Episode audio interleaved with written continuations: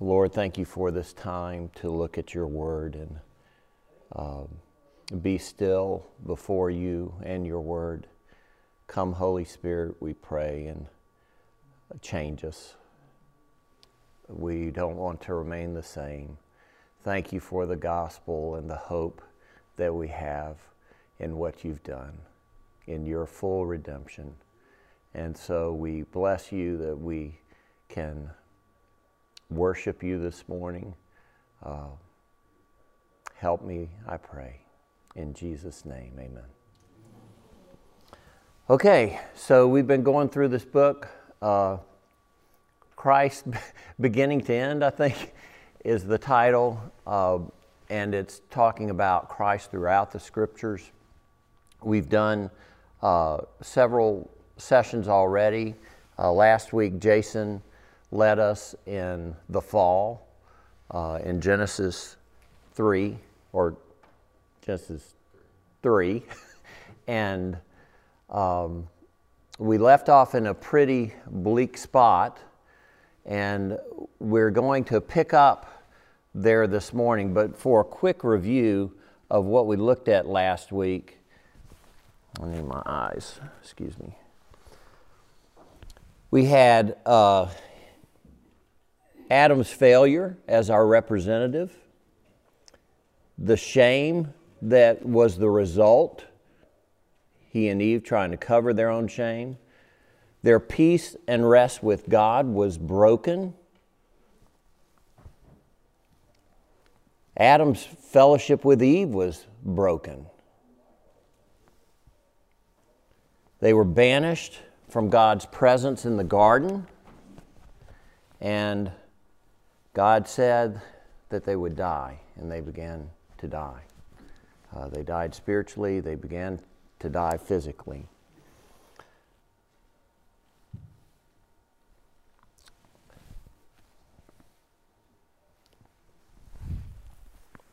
My response to that, if I had been God, which thankfully I'm not, would have been like I treat my students sometimes. I, am done.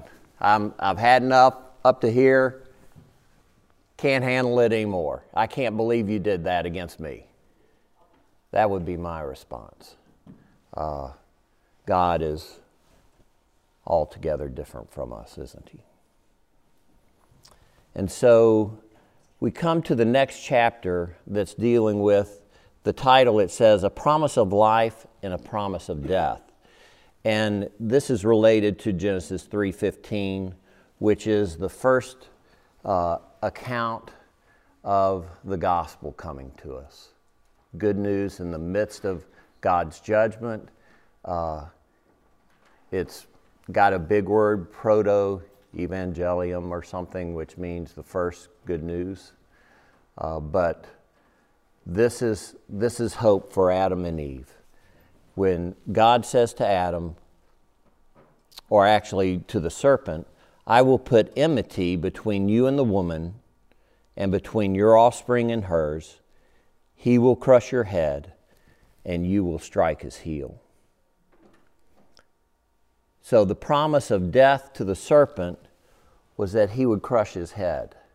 And I love to tell this story to little kids and to uh, my, my sixth graders when I have devotions, and love to go through uh, the, the physical act of acting like, you know, stepping on that serpent's head and crushing it, uh, because that's what Jesus did. And there's this promise of life in the midst of the promise of death to the serpent there's the promise of life for the sons and daughters of Adam and Eve. So I have a little story too about a serpent. This is a water moccasin in Louisiana. Uh, that's not the kind of snake I encountered. I was about eight years old, and I lived next door to a house that was very close to ours, and there were these garbage cans next to it, and my friends who lived next door had moved the garbage cans and they had seen a snake's head pop out from under the garbage can. And so they called their dad, and he comes out And uh, he lifts it up, and that snake starts heading up the hill right toward me. And very vividly, I remember him taking that hoe and whacking that snake's head off. And it was still trying to, you know, do this number, and that tail was just, you know, doing this thing. But that snake was dead. It, it had been dealt a mortal wound, and it was only a matter of time before that tail started slowing down and that head started, stopped moving its mouth, and he was gone.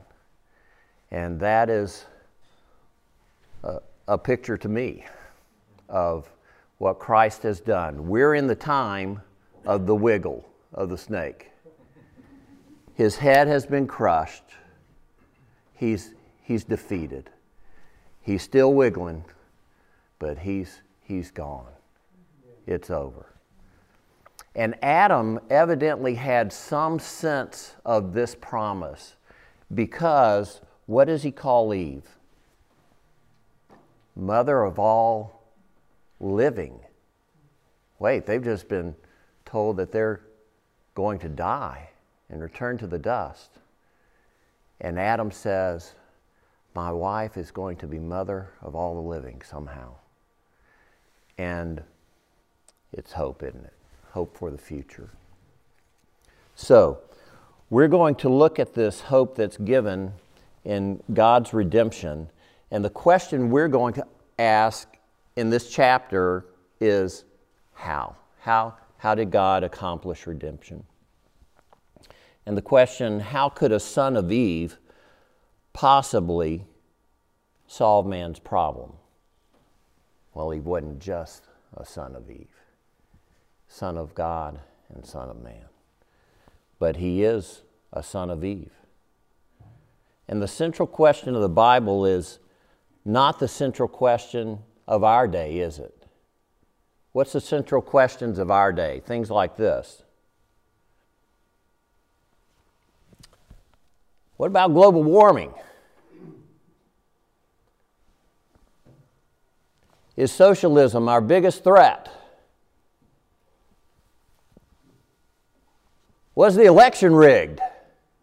Important questions. Now, they're questions to be considered, but they're not central. To vaccinate, mask, or booster, or not? not the main question. How about CRT and racism? These are the questions that our, our culture is holding up as the most important things. Or here's, here's a biggie that'll happen today and yesterday. Who's going to win the game? That's our important questions. That, that's, that's a real indictment on us, isn't it? we, we don't see the big question as a culture. And maybe you're familiar with this phrase. Have you ever heard of misdirection in magic? Misdirection, or direction, as some magicians prefer to call it, is the subtle, deceptive art of directing an audience's attention towards one thing, the magical effect, so it does not notice another, the method mechanics of a trick. Or, in, in the case of Satan, he loves misdirection, doesn't he? He wants us to be misdirected and not focus on the central question. Well, we're going to look at the central question. The central question is how can a holy God reconcile sinners to himself and declare them righteous? That's not the question our culture is asking. They're suppressing that truth. Satan has filled them with, and, and we can be distracted by those questions. Those who are believers can be distracted by those things. But the gospel is the main thing. If we think the que- or the answer is an easy one, we don't understand how desperate our situation is, and that's our culture. Our world does not understand how desperately their condition is. So, to begin to appreciate the Bible's good news in addressing our problem, we have to fully grasp how dire our standing before God really is. And that's what that, this chapter talks about. Our sin before God keeps us from knowing our Creator. He cannot compromise his own moral demand in reconciling and justifying sinners by us. And there are a number of rich metaphors the Bible uses to convey the sheer incompatibility of God's holiness with our sin. We're going to look at a few. And they're given to us to reorient our moral sense so we can accurately feel remorse and grief over sin. But God has to open our eyes to it. Anybody know this guy? That's not uh, Kenneth Hagin. or, yeah, is that the one? The prosperity guy. This is a old Baptist evangelist named Rolfe Barnard. Keith probably knows him. uh, Pastor Ted used to have a tape library. Uh, some the OG here uh, may remember a little wall in the library, the old library, that had a a wall pocket with little cassette tape holders. And PT would grab those out and hand them to people. Hey, go listen to this. I want you, you'll love this. This will be really good. You'll be encouraged. Uh, he gave me one by this guy, Rolfe Barnard, once, and he's probably given it to some of y'all before.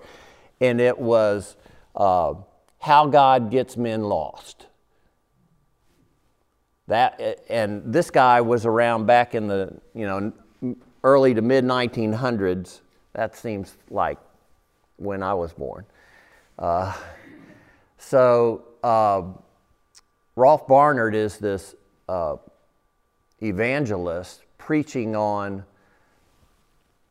men being lost, and he said, Before God saves a man, he must get him lost.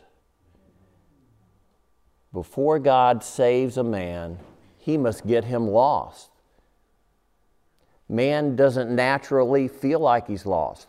Why, why do we know that? Because he would, he would be looking somewhere else besides all these other questions. But men are quite content where they are, sadly. Before we know Christ, that's what we are. That's what we were. So here are some of the metaphors that the Bible gives. It talks about the height of God in relation to His holiness and our sinfulness. And we're not talking about height this way, we're talking about His transcendence. And we have scriptures like Psalms 7:17 where it speaks of God most high the Most High over all the earth, the exalted one over the nations. Isaiah, we know this passage. When Isaiah is before the Lord, he has this vision of God and he sees God high and exalted. And God is bringing judgment against Israel. And what does Isaiah do? he goes down and he says, What? Woe is me. I am undone. I'm ruined. He sees God in his greatness and his height and his glory, and he sees himself in his sinfulness. And then God comes and touches his lips with the coal or the angel. So that's one metaphor. Another metaphor, distance.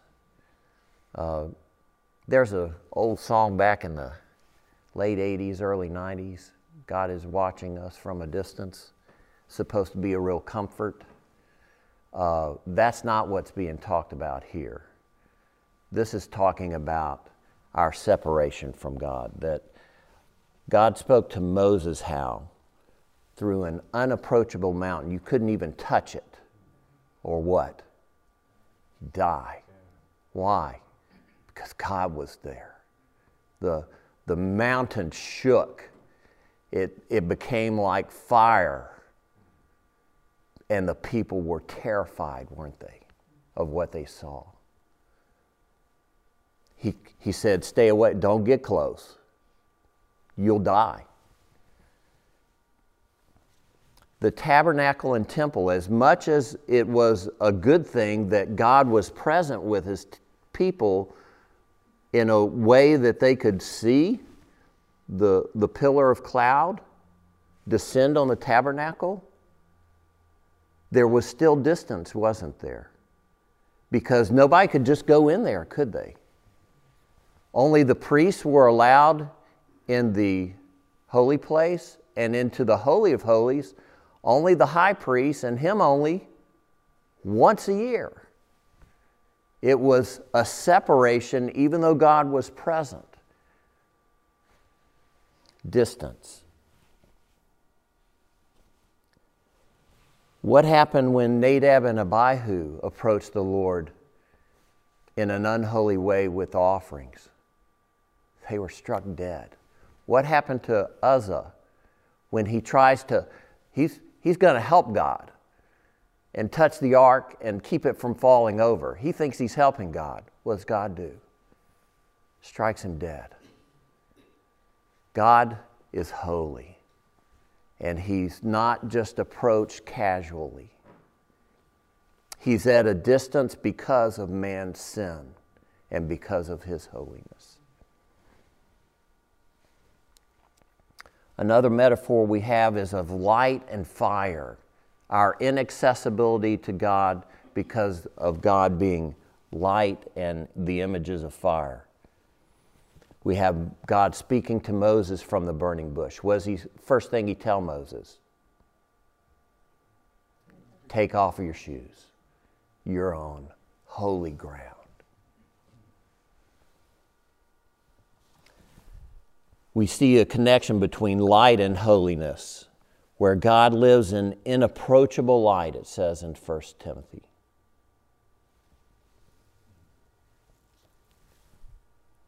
John declares God is light, in him is no darkness at all. The purity of God in his light. Light has to do with his purity and his holiness, no spot. And finally, we hear in Hebrews that God is a consuming fire, not to be trifled with, not to be thought of lightly. So we have these uh, metaphors that convey God's covenantal presence is inaccessible to sinners, that is holiness and human sin, they don't mix, do they? God is so repulsed by sin. In the Old Testament, it describes God's judgment as the land vomiting out Israel. And in Revelations, we're familiar with the passage where God says, Your, your lukewarmness is so repulsive to me, I want to spew you. I, want to vomit you out of my mouth. Speaking to the Laodiceans. So these metaphors remind us that his hatred for sin does not contradict his inherent goodness, but instead it serves to prove he's good. He can't tolerate sin. If he tolerates it, he's not good.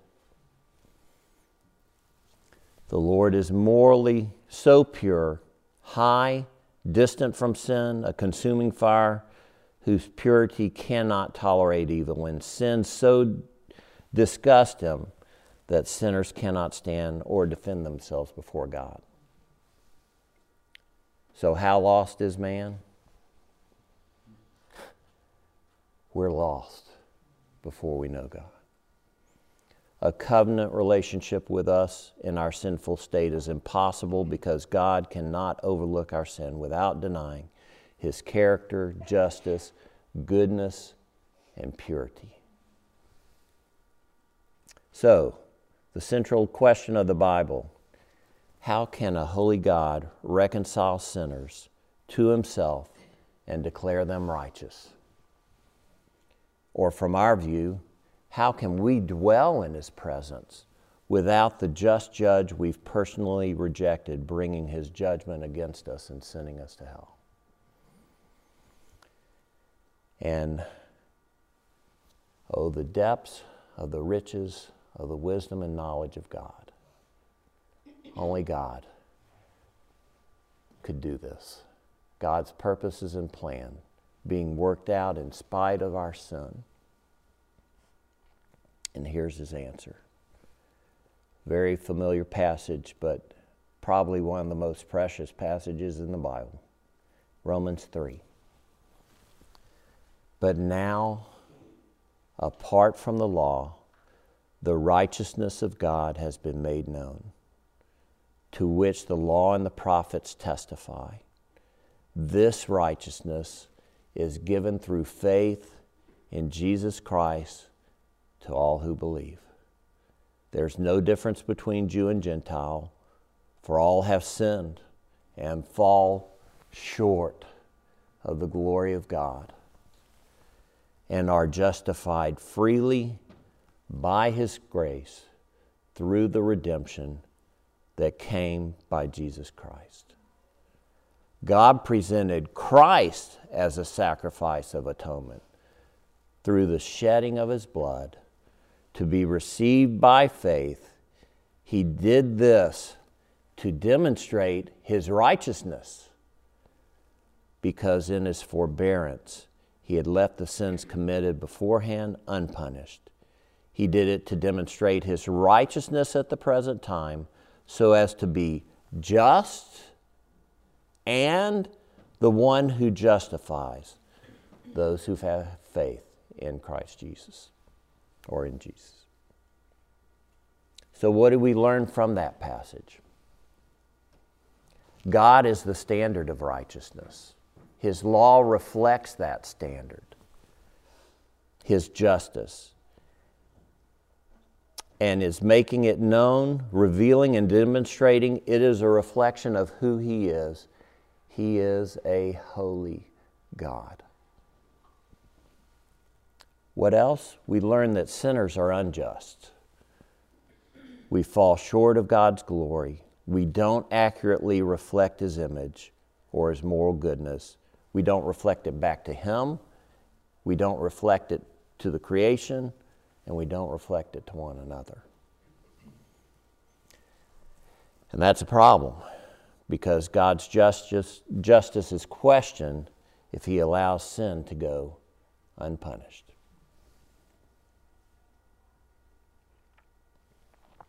So, what do we learn? God is the stand. Oh, excuse me. It is by God's finished work in Christ that God declares sinners to be just because He has paid the debt of their sin and satisfied His glorious, or excuse me, His own righteous demand in God the Son, the Lord Jesus. God saves in such a way to display the glory of His grace. And here's this familiar verse that is precious. For by grace,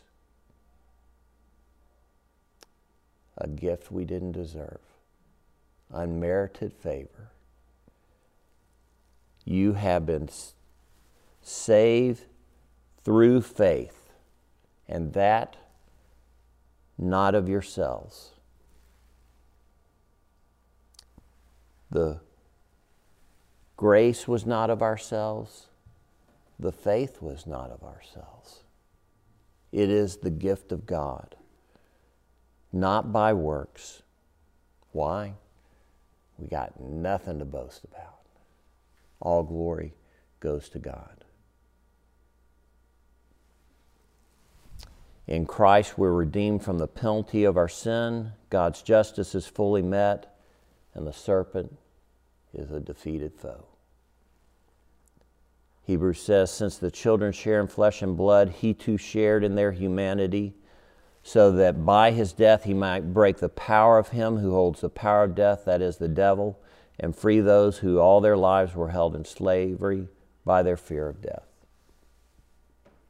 What are humans scared to do?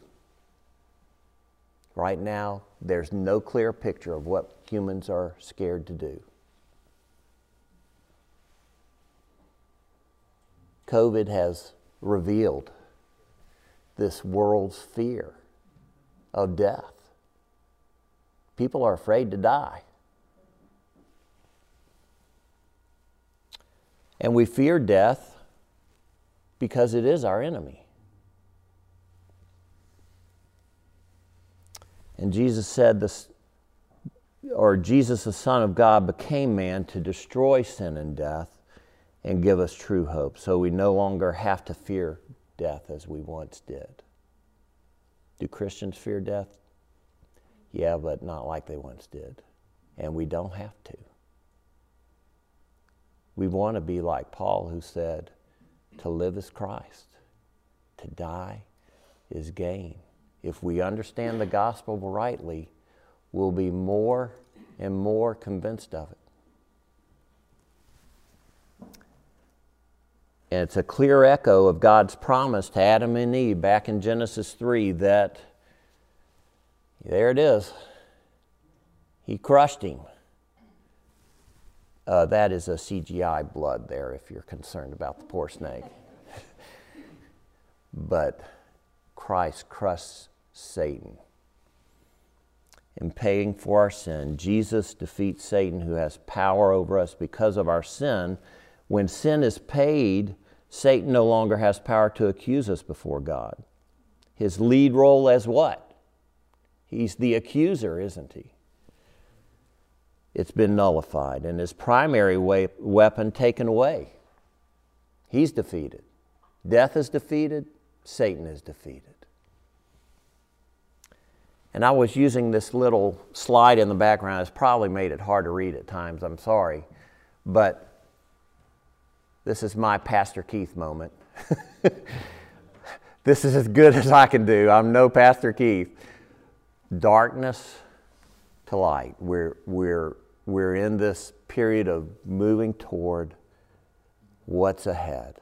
And the rest of this uh, book we're going to look at is going to show pictures pointing ahead. Next is Noah, pointing toward the greater Noah and then others who come along in the Old Testament who are pointing toward the greater one that's to come because all those men failed. But they're still pointers. They're, they're foreshadowing Jesus coming, Jesus coming, Jesus coming. And then, after Jesus coming, what is the result? New heavens and new earth. That's coming. That's coming for Christ's people. Well, I have one more, uh, two more things one is anybody know this guy? I like old dead guys. this is a guy named, of all names, Ichabod, which means the glory has departed. But God used this man mightily in the 1800s in Brooklyn, New York. He was called the Bunyan of Brooklyn. And he wrote a book, several, well, they've taken, he didn't write a book. He kept records of his interactions with his parishioners. And I think there are 30,000 of them that he recorded.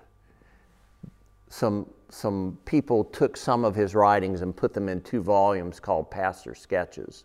And if you ever want to be encouraged by uh, pictures of redemption, uh, read those. Those will blow you away. The first book is one about a young Irishman who's dying, and uh, and his interactions with this man who's not a convert and, and him dealing with him over days and weeks and his coming to faith in Christ. Um, but he has another one here that I want to read briefly, and it's going back to uh, men must be lost before they can be saved. And here's, here's the story. If you'll allow me, it, it'll take us probably five minutes or less to read. Oh my, I'm going to read it this way.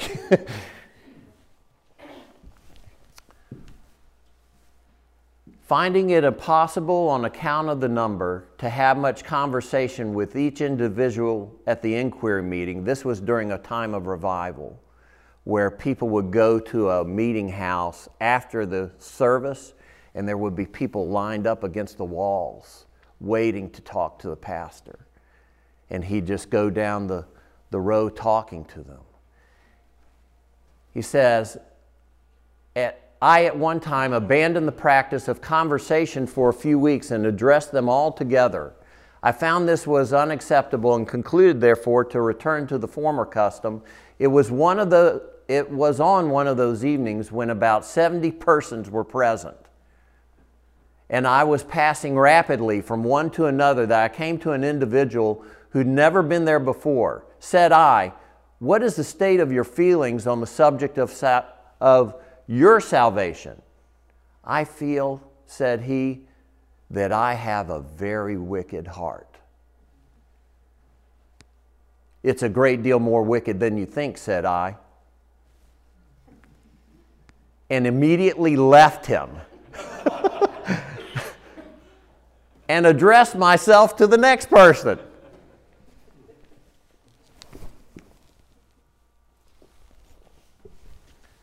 I thought no more of it till a few days afterwards when he came to me with a new song in his mouth. He had found peace with God as he thought through faith in Jesus Christ.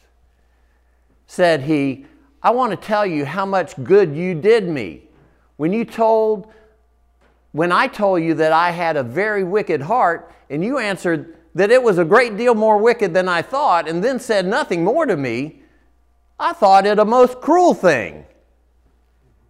I expected something different. I thought you would say more, and my soul was wonderfully cast down. I did not believe you. I was angry at your treatment. I thought you did not care whether I was ever saved or not. And I did not believe you knew anything about my feelings. But the words rung in my ears a great deal more wicked than you think. I could not get rid of them. They were in my mind the last thing when I went to sleep and the first thing when I woke. And then I would be vexed at you for not saying something else. But that was the thing which drove me to Christ. I now know it was just what I needed. I thought when I went to that meeting, my convictions were very deep, but I have found out they were very, very slight. You hit my case exactly. If you had talked to me, my burden would have been diminished. But you fastened one idea on my mind. You drove the arrow deeper when I expected you to do just the contrary. And I could find no relief till I gave up all into the hands of Christ. I know you read my heart exactly. and he was converted. He goes on to tell him that story. The guy goes, How, how did you know what to, to say? And uh, Ichabod said, My desire is to conspire with the Holy Spirit. So I asked you what you knew, and if it was false, I would have corrected it, but what you knew that was true had to come from the Holy Spirit, and so I just drove it deeper nailed it in, and God blessed it.